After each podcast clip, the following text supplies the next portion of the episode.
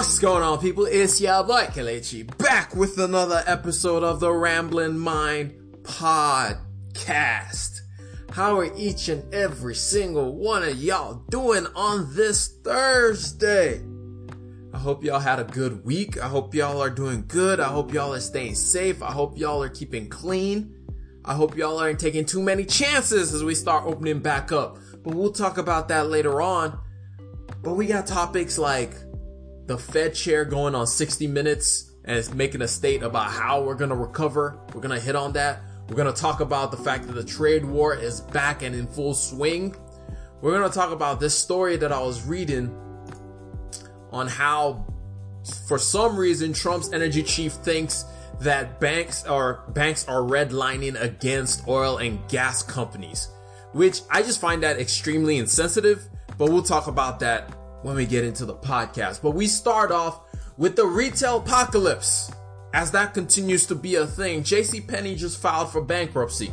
Um, reading an article on CNN, it said J.C. Penney filed for bankruptcy on Friday, the latest retail giant to see its downfall hastened by the corona crisis. The pandemic was the final blow to a 118, I didn't even know J.C. Penney was that old, a 118 year old company struggling to overcome a decade of bad decisions, executive instability, and damaging market trends. The company said that it has a, it has an agreement with most of its lenders on the turnaround plan and that will allow it to stay in business as a more financially healthy company, but will include closing an as yet unannounced number of its 846 stores. Actually, that number was announced and they said they were going to close around 200 stores or so as part of the turnaround process. JCPenney arranged to borrow an additional $450 million from those lenders to pay for operation, operations during the reorganization. The company blamed, blamed COVID-19 pandemic for the need to file bankruptcy. That is BS. Companies like JCPenney, Macy's, Belk, J. Crew, just to name a few of these companies that have just filed for bankruptcy, Mark, uh, Neiman Marcus. It's not because of COVID-19 that they're filing for bankruptcy they've had a world of trouble leading up to this. Some other, like, like I just said, Belk and Macy's and some other big department stores that you need to watch out for. Um, as far as they could also be on the chopping block as far as bankruptcies are concerned because we've talked about it on here before. The retail apocalypse didn't just happen in the last three years. Amazon has been a big player, but it's not just Amazon. It's also direct to consumer goods and services all these different players entered the space where people like me are less likely to go to department stores and spend all kinds of money. I'd rather be at home on my computer and order from there. And also people just don't care about name brands as much. Like we do care about name brands, but we don't care about necessarily going to the store and seeing what the store has to offer for name brands. We got Instagram to tell us exactly what the name brand is. And so if you're not the hyper luxurious goods and you're just playing that middle ground of kind of luxurious, but not really luxurious. You're just a name brand type of thing. People don't really care about you like that. There are other services and other stores that people were rushing to, especially now with all kinds of direct consumer goods and services available that people just weren't splashing their money like they did in the past. When Gen Xers were ruling the thing and they were the ones that had the most money, they were willing to spend. But millennials and Gen Z, we tend to spend our money on other things. And so these large department stores are really seeing the brunt of it.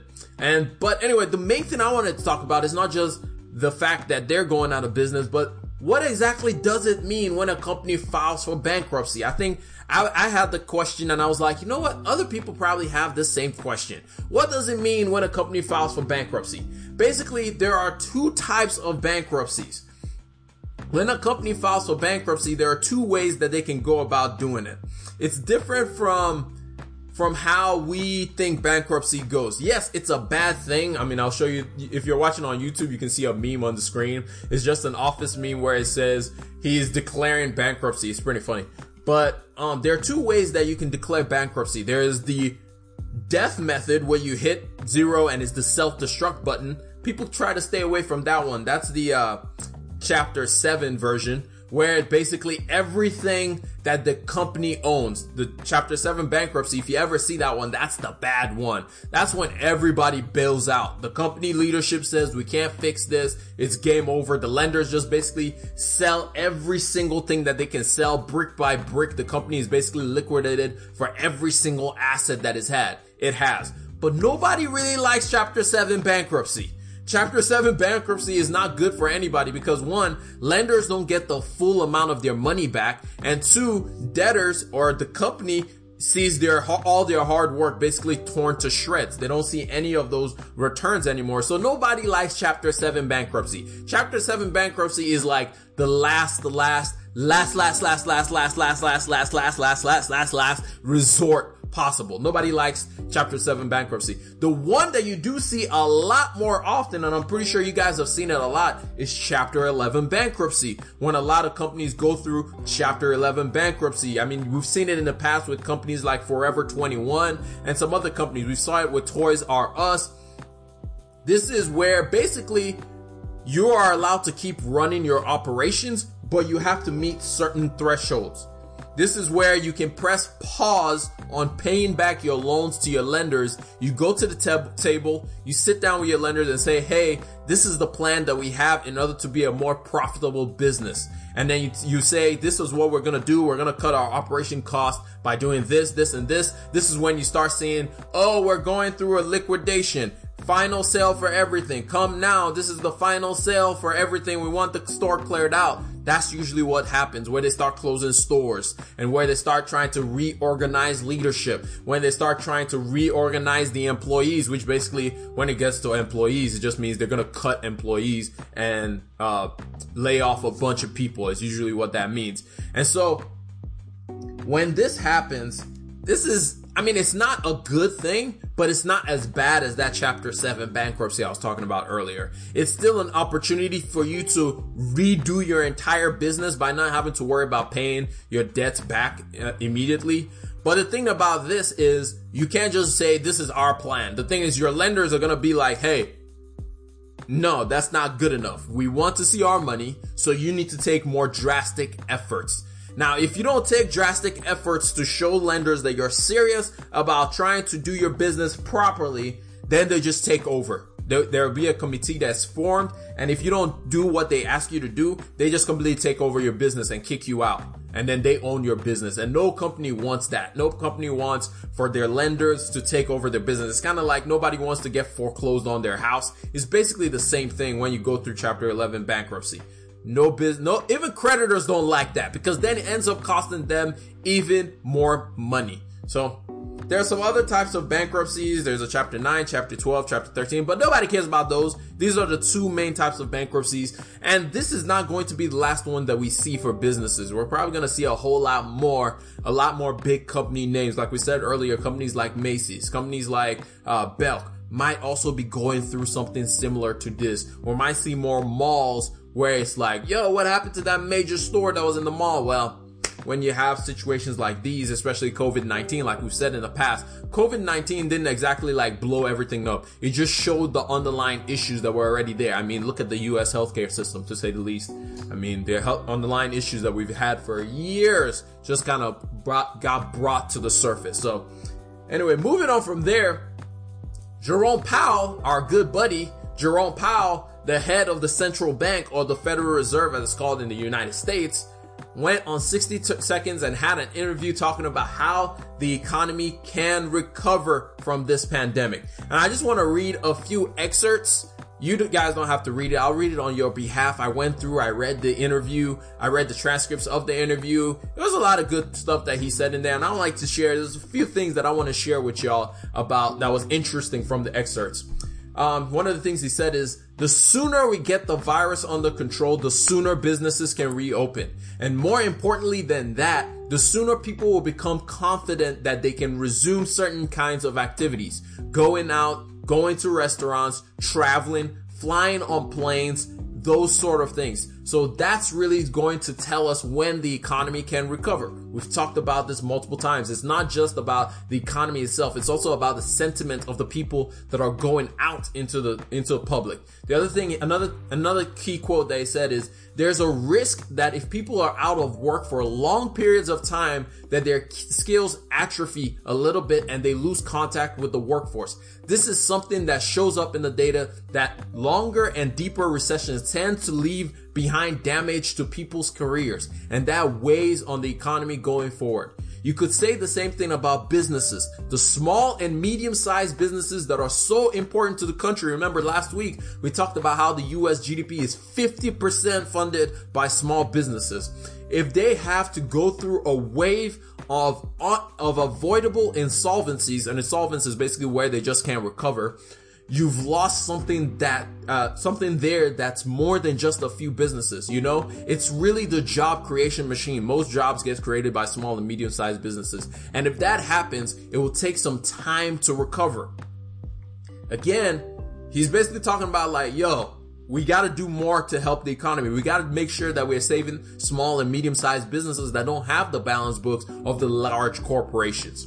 So another key note that he said, uh, the person who was conducting the interview asked him, your people project what 20 or 25 percent? That we're talking about unemployment. And he says yes i think there's a range of of perspectives but those numbers sound about right for that peak.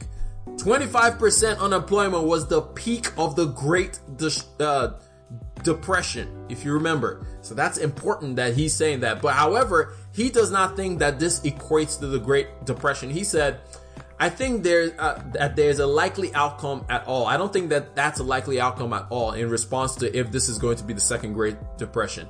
There are some very fundamental differences. The first is that the cause here we had a very healthy economy two months ago, and this is an outside event. It is a natural disaster in effect, and that's one big difference. In the 20s, when the depre- eh, when the depression, well, when the crash happened and all that, the financial system really failed. Here, our financial system is strong, has been able to, and has been able to withstand this. And we spent 10 years strengthening it after the last crisis. So that's a big difference. In addition, the last thing I'll say is the government's response in the 30s, the central banks were trying to raise interest rate to keep us on the gold standard and all around the world. Exactly the opposite of what we've done today. So, you know, the first thing the Federal Reserve did when this pandemic started, they dropped interest rates to basically zero. Um, anyway, another key point that he made, and I find this one very interesting about who are the people that are being affected by this pandemic the most. He said the people who are really getting hurt or who are getting hurt the most are the most recently hired, the lowest paid people. It's women to an extraordinary extent. We're actually releasing a report tomorrow that shows that of the people who are working in February who are making less than $40,000 per year, almost 40% have lost their jobs. In other words, low income and a lot of women and a lot of minorities are the ones that are losing their jobs in this pandemic, have lost their jobs in the last month or so. Extraordinary statistic. So that's who's really bearing the brunt of this, which is it's so sad. Like when, as I was reading through this and I was listening to him talk about it, it's just like, it's literally this band. Everybody initially at the beginning of this pandemic is like, oh, it's affecting everybody equally. That's not true. This pandemic is not affecting everybody equally. There's a huge divide in showing the people that it's being affected and those who aren't it's not really affecting. You can read all kinds of studies, you can watch all kinds of different research that has been done, and it's just completely continues to show that divide. I mean, I'm blessed that, to have the opportunity to be able to work from home, but I know a lot of people who have been laid off, who have been furloughed, who have lost their jobs because of this whole pandemic situation with businesses having to shut down and businesses having to change the way they do the thing. And it's usually people who are not necessarily on the higher income scale who have those jobs that they can be at home on their computer solving all kinds of things, which that's not to say either or. It's not a bad thing that you have the job that you have. You're blessed and it's good, but it's just to know the things that is happening in our economy, which is why it's a bigger issue that we need Congress to jump in and do something to help people, to help people as quickly as possible and as quick and as fast as possible. Even Jerome Powell came out and he said something to that effect. um, the the uh, the interviewer asked him, "And what sort of support, in your view, do you think Congress would want to consider?" And he said, "You know, I don't give them advice. We don't oversight over Congress. We don't have oversight over Congress. Quite the reverse, actually. We're a creature of Congress, and they have oversight over us. But." So I don't give them advice on particular police policies, but I would say, if I may, that policies that help businesses avoid avoidable insolvencies. In other words, as I said earlier, insolvency is just basically when a business fails completely and it can't recover in any shape or form, no matter what the government does. And that do the same for individuals. In other words, help people, help them, keep workers in their homes, keep them paying bills, keep families solvent so that when when this comes, we come out the other side of this. We're in a position to have a strong recovery.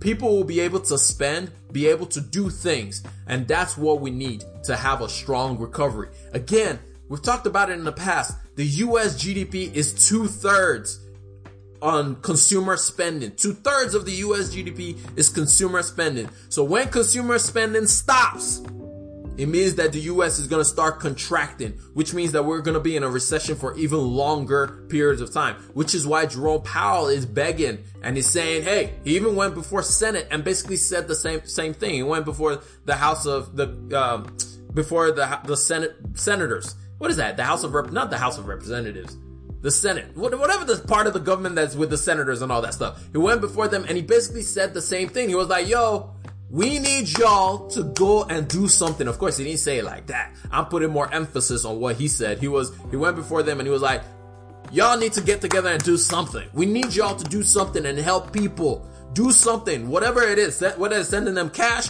whether it's subsidizing their paycheck for the time being, which is what most other countries are doing to ensure that they don't see some kind of crazy unemployment and to ensure that they don't fail completely. And that has been like every single Federal Reserve Chairman, every single past Federal Reserve Chairman, every single president of the IMF, the IMF is the International Monetary Fund, every single chairman of any of these organizations all say the same thing about the best way to deal with it. Provide balance so that companies can keep paying their workers, so that businesses can keep paying their workers. For the time being, the easiest thing to do is for the government to just keep paying their workers. But no, the US always wants to complicate everything. We can't just make it simple. But that's neither here nor there. I'm not a government official. I'm not in that office. I don't know how hard it is to come up with these decisions. It must be extremely hard because they ain't moving. They're basically been in the same position that they've been in since we started this whole thing. But anyway, that's neither here nor there. But anyway, but Jerome Powell is saying, hey, we need y'all to make a faster move. We need y'all to move quickly because there are two parts to this. The part that Jerome Powell has completely he has done a great job of doing this is making sure that there's money for banks to continue to loan and help big corporations. However, he can't do anything about spending. Spending is where Congress can start helping the market. Spending is where the federal government can start helping the market. And that's where the huge divide is. You have the you have the central banks that are funding the markets and making sure that things are able to keep moving. But then you have the federal governments who do all the spending, not spending the money, which is the problem right now. And until we can get that situated and fixed, we're going to be in the same place that we've been in in such a long time. Moving on from there to some more negative notes. The trade war that we all thought was over and done with, well, it ain't over and done with. Remember last week we talked about uh, the U.S. probably continuing the trade war and looking to do some things? Well, China has responded. Based on Global Times sources, if the US further pinches Chinese telecommunication giant Huawei by blocking companies such as TSMC from providing chips to the company, China would carry out, which by the way, side news, TSMC, something to keep on your watch list of stocks. Um, China will carry out countermeasures such as including certain US companies into its list of unreliable entities, imposing restrictions on or investigating US companies such as, which when they say investigating, all they mean is it's not really an investigation. All they're going to do is just block you. Uh, US companies such as Qualcomm, they'll just make business extremely hard for you to do. Cisco and Apple, and suspending purchases of Boeing aircraft. So China is like, if y'all gonna gonna start this trade back up, this trade war back up, we ain't gonna take this lion. We gonna be ready. We gonna be ready and we gonna act. We gonna do our own thing and do what we need to do. So I just found it interesting that we're not, this trade war situation is not over by any stretch of the imagination. It's very much going on strong right now. Anyway, another interesting news that I found was just, uh, as part of this trade war thing is the fact that the NASDAQ just released some new rules to tighten rules and basically to restrict Chinese companies from being, uh, to be able to IPO, which is basically initial public offering on the NASDAQ. And basically the rules, the rules is basically just set up to block Chinese companies. It's just set up to block Chinese company. Uh, the new rules, it, they say, uh, this is an article from Reuters. It says a move that will make it harder for Chinese companies to debut on its stock exchange. People familiar with the matter said on Monday. While the NASDAQ will not cite Chinese companies specifically in the changes, the move is being driven largely by concerns about some of the Chinese IPO hopefuls' lack of accounting transparency and close ties to powerful insiders. Which is very true. Like Chinese companies don't open up their books even when they go public, which is which is very anti the whole idea of trading on the public market. Like the IPO initial public offering. In other words, you open up your books and you tell us how is business going. And China doesn't necessarily do that all the time. So this is just some more of the tensions between the US and China and how that whole trade war business is going on. I just find it interesting and I'm to keep talking about it over time because as we move into the post corona climate, I think this is to be one of the bigger stories of who is going to be basically who's going to have more control of world economics once we get out of this pandemic. Because I don't think it's just gonna be, oh, US and China relations, we're just gonna be business as usual. No, especially after the issues that we've just faced coming into this pandemic where we had so much issues with companies not able to get the supplies that they needed from China and all those kind of situations. I think we're going to see more of a nationalistic sense to push towards insulating countries or to push towards kind of creating corporation structures where we kind of avoid dealing with China as often or avoid manufacturing most of our production in China. And on the other side, we'll see more of China kind of like finding ways to just irk the United States in different ways. So I think that's going to be very, very much a story as we move further and further into this whole post corona cl- uh, climate, as I like to call it. Now, the other thing that I want to talk about is the fact that unlike all our neighbors, or let's not say neighbors because the US doesn't really have neighbors like that, but unlike the rest of the world that is using this opportunity, using this pandemic situation as a hard reset button, as a hard climate reset button to reset the way that we think about climate, to reset the way we think about handling greenish initiatives.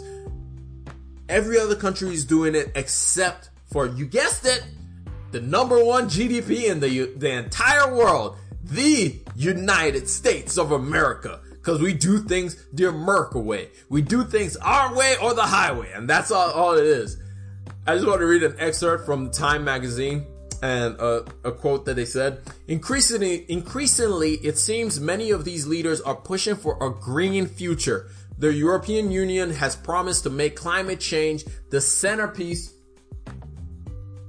the centerpiece of its post-pandemic development plans for decades in the future the world bank and the IMF, like I said earlier, the IMF is the International Monetary Fund. Basically, if a country needs money, that's where they go to. Crucial leaders of the developing world have stressed sustainability as they grow their lending in response to the pandemic, and many of their borrowers have followed suit. In China, the world's largest emitter, national leaders have endorsed big spending on a slew of low carbon infrastructure and development pri- priorities. But in the US, the world's largest economy and second largest carbon emitter, emitter any such consideration of a green recovery appears dead on arrival. President Trump has sought instead to bail out the oil and gas industry, which I don't know why you need to bail them out. They have billions upon billions upon trillions of dollars. They will be fine. And senior GOP leaders in Congress have dismissed measures to address climate change as political theater. Democrats won't let us fund hospitals, which is a lie, or save small businesses, which is also a lie. Democrats have actually put a lot more stake into putting more money to small businesses, where Republicans on the other side are nickel and diamond anything. But that's that's beside the point. Unless they get to dust off the Green New Deal, said Senate Majority Leader Mitch McConnell in March. I just I don't know. It's like what one of my friends always always says something. He's always saying, "Well, it's something our parents used to say is, do your friends have two heads?" And right now, that they do stuff better than you. It's a Nigerian saying is like they will say if you fail at a class, your parents will come up to you and be like, "And does your friend that passed the class have two heads?" Right now, it's the same question that I'll ask all the the U.S. leaders. It's not like any country that does this thing and is able to do things and improve have two heads. You don't necessarily you can you don't necessarily have to put those two things separately. You can do both because now is a great time. I mean, the entire world have been put on a universal sat down situation, as one of my friends would always say. We have been put on a universal sat down. And so, with that being said, this is a great opportunity for us to reset a lot of things. Just like you and I have reset a lot of different things that we do, whether it's we learned new skills. I mean, shout out to my sister who just learned how to paint. She made a bomb drawing the other day. Shout out to all these. I know some, one of my friends who just started biking and found out that biking was, which was one of his passions in the past. All of a sudden he's able to do it again everybody is finding new skills that they didn't know that they had before. The millions and hundreds of people that are learning to cook during this pandemic is the same thing. Now is a great opportunity for the US to use this as a reset button for us to start thinking about the future, not just about today. I just, I just think we just need to do this. It just, it just makes sense. Like it just makes sense. We just need to do this. I mean, look at the weather outside. It's been beautiful. Had beautiful, it's not been hot down in Georgia. We didn't just go straight from winter to summer. We actually had a spring and it was beautiful outside and it's beautiful outside. So I mean, just, you know, it, it just makes good, it just makes good practice. It just makes sense. It just makes sense. I, I don't know. It's just, I'm, I mean, I'm just saying. But you know what they want to do though? What they do want to do is give more money to oil and gas companies, which I don't have any problem with because, you know, I get paid by, I get paid dividends from oil and gas companies because they pay some of the highest dividends. I'm not going to say like that's a bad thing. I have people, I know people who work in those industries. They make a good bit of money. Like that's not a bad thing. However, what I do have a problem with is equating banks refusing to give loans to these oil and gas corporations because they say that's not part of the future of the way that they want the world to look and equating the banks refusing to give them loans to redlining.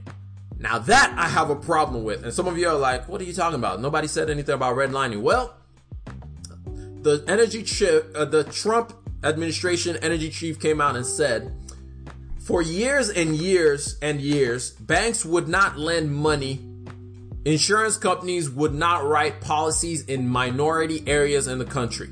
Redlining is a term used all throughout those debates. We didn't want banks redlining certain parts of the country. We don't want that here. I do not think banks should be redlining our oil and gas investments across the country. Energy Secretary Dan Brouillette. I can't say your name, my guy. I just can't. You probably can't say my name either, so it's fine. It's all fair. But like, you you are smarter than this. You are a very smart guy. Like you are a poli- you are a politician. You've done good for yourself business wise. I think you're a much smarter guy than this than to equate the redlining of black of black and brown people to banks refusing to give money to oil and gas industries to go drill in the Arctic. To go drill for oil in the Arctic.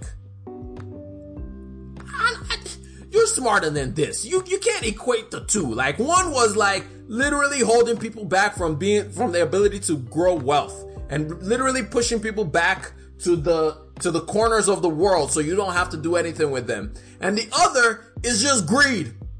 It's just greed and trying to destroy the entire earth. As we've come to find out when we have we found out that we have better resources for energy, but no, we still want to go drill oil. And banks, like we talked about in the past, we've talked about BlackRock who came out and said, "Hey, if you don't have some kind of green initiative in your company, we're not giving you any money to invest." And that changed a lot of companies. That changed a lot of mindset. And now we have somebody in the in in the Trump administration coming out and saying it's redlining that banks and investment brokers are refusing to give money to these corporations. I just I just like come on now. Come on, Mr. Brouillette. Come on now, Danny boy.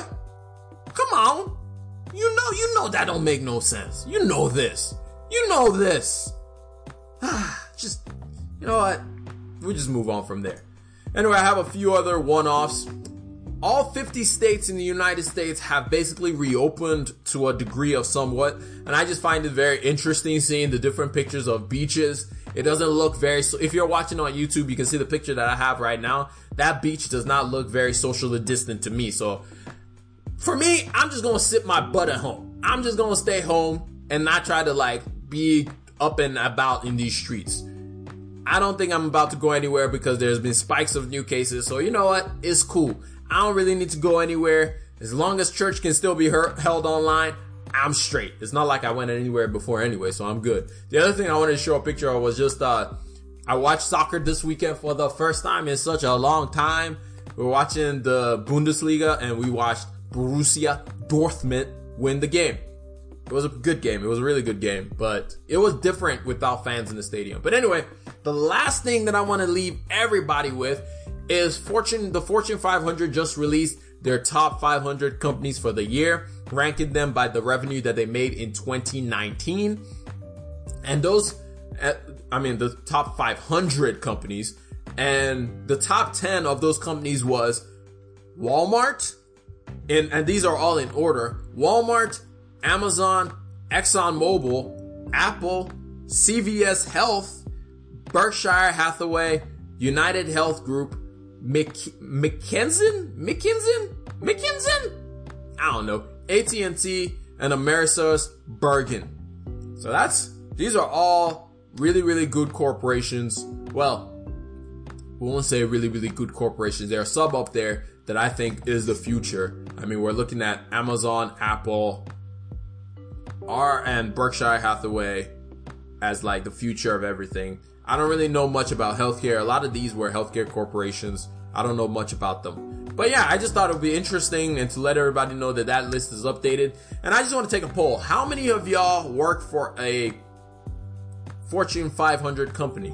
Um, I'm pretty sure most people work for a Fortune 500 company. I think half of the employment, or maybe a little bit over half of the employment, is Fortune 500 and the other one is small businesses everywhere. So I just, I just wonder that. I just wonder that. But anyway, that's all I got for y'all. Just to go over the things that we talked about today. First, we went over what exactly bankruptcy is when we looked at JC Penney because JC Penney just filed for bankruptcy and we looked at the difference between chapter 7 which is basically hidden self-destruct and chapter 11 which is like we have time to reestablish ourselves and hit the reset and just try to do something better. And then from there, we talked about Jay Powell going on 60 minutes and also going before the Senate and talking about possible things that need to be done in order for the economy to recover. And then we talked about the trade war, which is still a thing that will continue to be a thing for a while. Then we moved on from there and we talked about the fact that the US doesn't care about the future. All we care about is right now because we're America and we do America things. And then we talked about the fact somebody really equated redlining to the fact that banks are thinking about the future of the world rather than just thinking about drilling for more oil and trying to be greedy about it. And then we finished up at the fact that I still am not going anywhere because guess what? This corona pandemic ain't over yet. But anyway, that's all I got for y'all today. I hope y'all learned maybe one, maybe two things from this entire podcast. God bless each and every single one of y'all. Hit that subscribe button, hit that like button, and put a comment down below if you're watching this on YouTube. I really like to get some more communication going on. And hit me up on Instagram, hit me up on Twitter. That's at Kelechi Iwaba. Link is in the description or the show notes, depending on where you're listening or watching this. Anyway, that's all I got for y'all. God bless each and every single one of y'all. Keep washing your hands, put on a mask, wear some gloves, and that's it. Peace!